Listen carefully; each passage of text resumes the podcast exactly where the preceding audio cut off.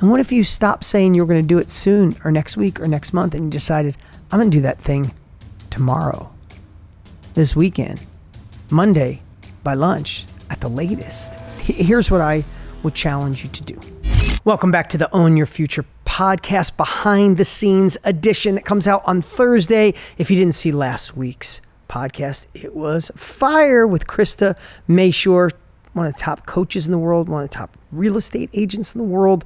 And now she turned her real estate knowledge into a coaching business helping other real estate agents and she's doing over 18 million dollars a year. I was shocked when she told me that. So amazing. But there were so many lessons that she shared, and I want to break some of those down today in 10 minutes or less. But first off, thanks again for making this one of the top podcasts in the world. I'm so honored that you listen with so much out there. I give you my word, we will not fill these podcasts with ads. And your way to say thank you if you enjoy the podcast is follow, subscribe, and share it with someone you know.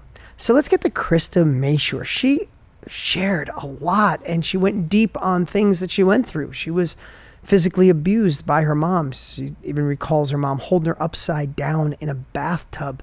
Um, she felt like she was going to drown. And, and I mean, in and out of foster homes and things that I, I, I didn't experience and I, I couldn't pretend to know. But how the heck did that woman turn that into fuel, not the thing that ruined her life? That's the thing I always love to unpack because we all got our stuff, don't we? And some of our stuff doesn't have to be so horrific. Some of it could just be that we're not happy with our lives and we're pretending we are. Or from the outside world, we look like things are cool, but looking in the mirror, we know that they're not. And what I love doing these quick behind the scenes is I love picking some of the things that the guest talked about and going a little deeper. Now, one thing that really hit home to me that I was waiting for that you're, if you listened to it or you did, about three quarters of the way in, about 35, 40 minutes in, she got to the part I was looking for. Why the heck and how did she turn her life around in her first year being a real estate agent, no matter what business you're in, but how did she do 65 sales year one? How did that energy carry over to becoming one of the top real estate agents in the country? And how did that carry over to a coaching company where she unlocked her knowledge and shared it with other people, which I think everybody should do eventually in their lives. How did she do that? And we finally got to it.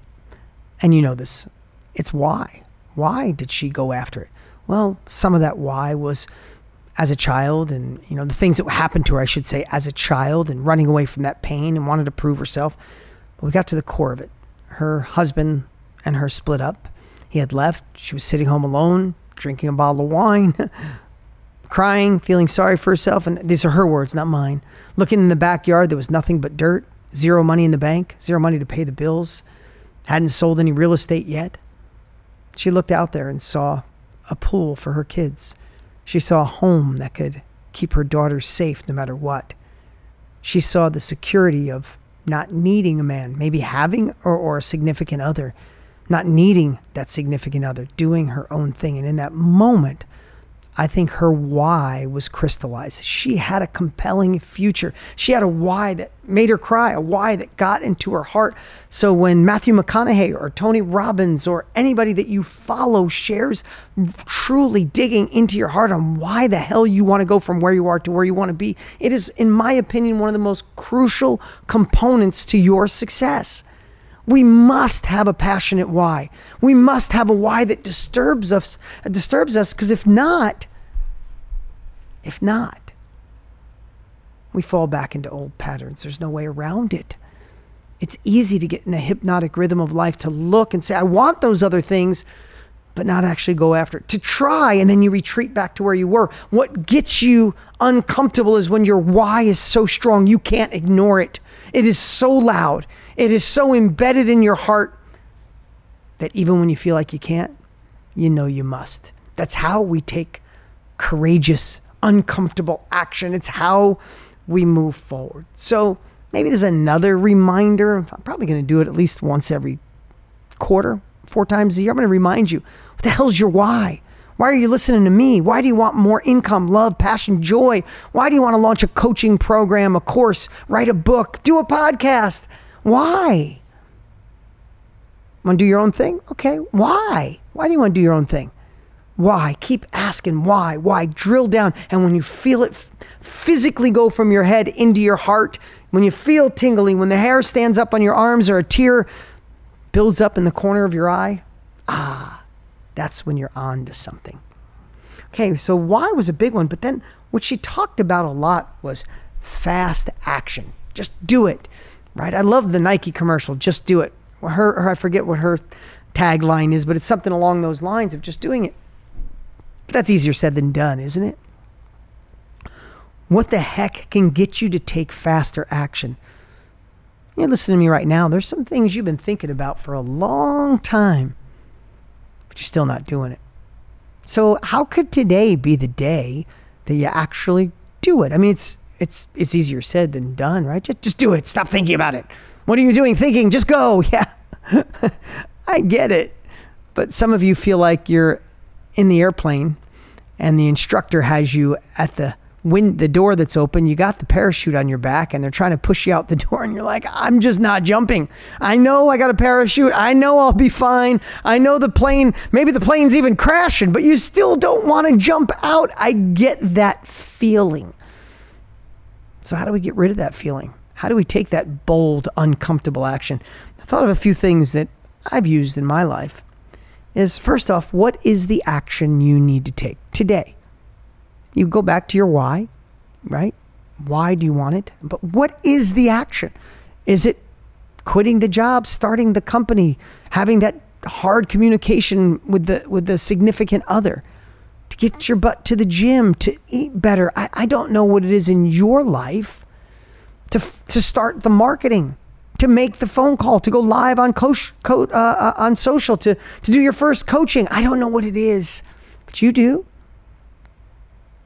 And what if you stop saying you're going to do it soon or next week or next month and you decided I'm going to do that thing tomorrow, this weekend, Monday by lunch at the latest?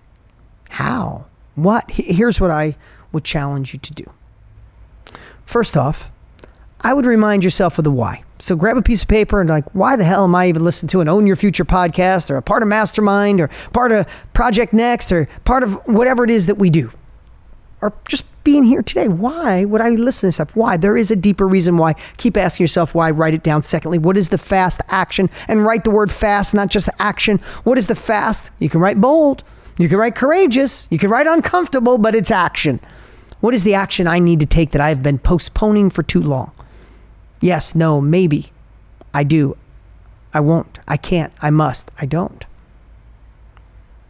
Then I want you to write down if you take that action, what is the best case scenario? Really think through it. Pretend it's six months from now, three months from now. You did it. What is the best case scenario? And write it out in detail. What does it look like? And then I want you to do me a favor. I want you to put yourself in that position and really visualize that it happened. That that best outcome happened. And I want you to attach an emotion to it. What does it feel like that you did it? That you said, I do, I can't, I must, I won't, I will, I did. You made the sale, you did the marketing, you had the hard conversation, you quit the job, you started the company. What is it? And I want you to envision it so much until an emotion comes, then write the emotion down. Is it joy? Is it confidence? Is it freedom? Because if we don't attach an emotion to it, it's just the thought. So I want you to, your why, your fast, uncomfortable action. If you act, what is the best case scenario? And then take a moment, shut off the phone, stop scrolling, stop listening, and visualize you're in that spot and that best thing happened and write down the emotions that come to your heart. Next, I want you to write down what if you don't do it?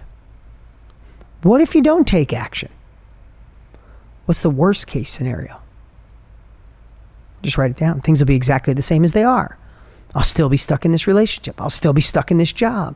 I won't be coaching people. I won't get on that stage. I won't launch the podcast. I won't create the course. I won't do that mastermind I've always dreamed of. Then I want you to visualize that, out, that outcome, just like you visualize the outcome that if it did happen. I want you to think about it. It's a year from now. I'm still in the same exact spot. Damn it. I knew there's more for me. I should have, I could have. What does that feel like? Visualize it's a year from now. You didn't take the action, and the worst case scenario is happening. And I want you to put an emotion attached to that. I'll be sad, be depressed. I'll feel like I'm not living into my full potential. I'll let people down. I'll let myself down. Whatever emotion, there's no right or wrong answer. But we must get that action step and we must visualize what could happen if we take that uncomfortable action. And we also have to do the other side of visualizing doing nothing. Because if you do nothing, you're guaranteed to be exactly where you are, if not worse. Really, at the end of the day, you need leverage to get you to move. Got to get the rocket off the ground. Just do whatever it takes. That's what these podcasts are for. Just I'm, I hope I get to disturb you into action. That you get disturbed with your own inaction. That's why I'm doing this. That's why we do these to get you to move.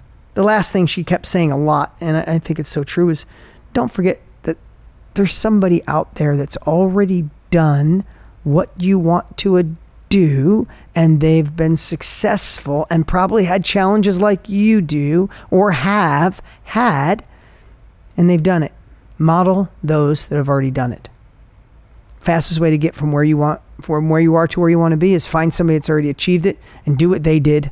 Do it obsessively and take bold action. Guys, thank you so much for being a part of the Own Your Future podcast. Appreciate you being here.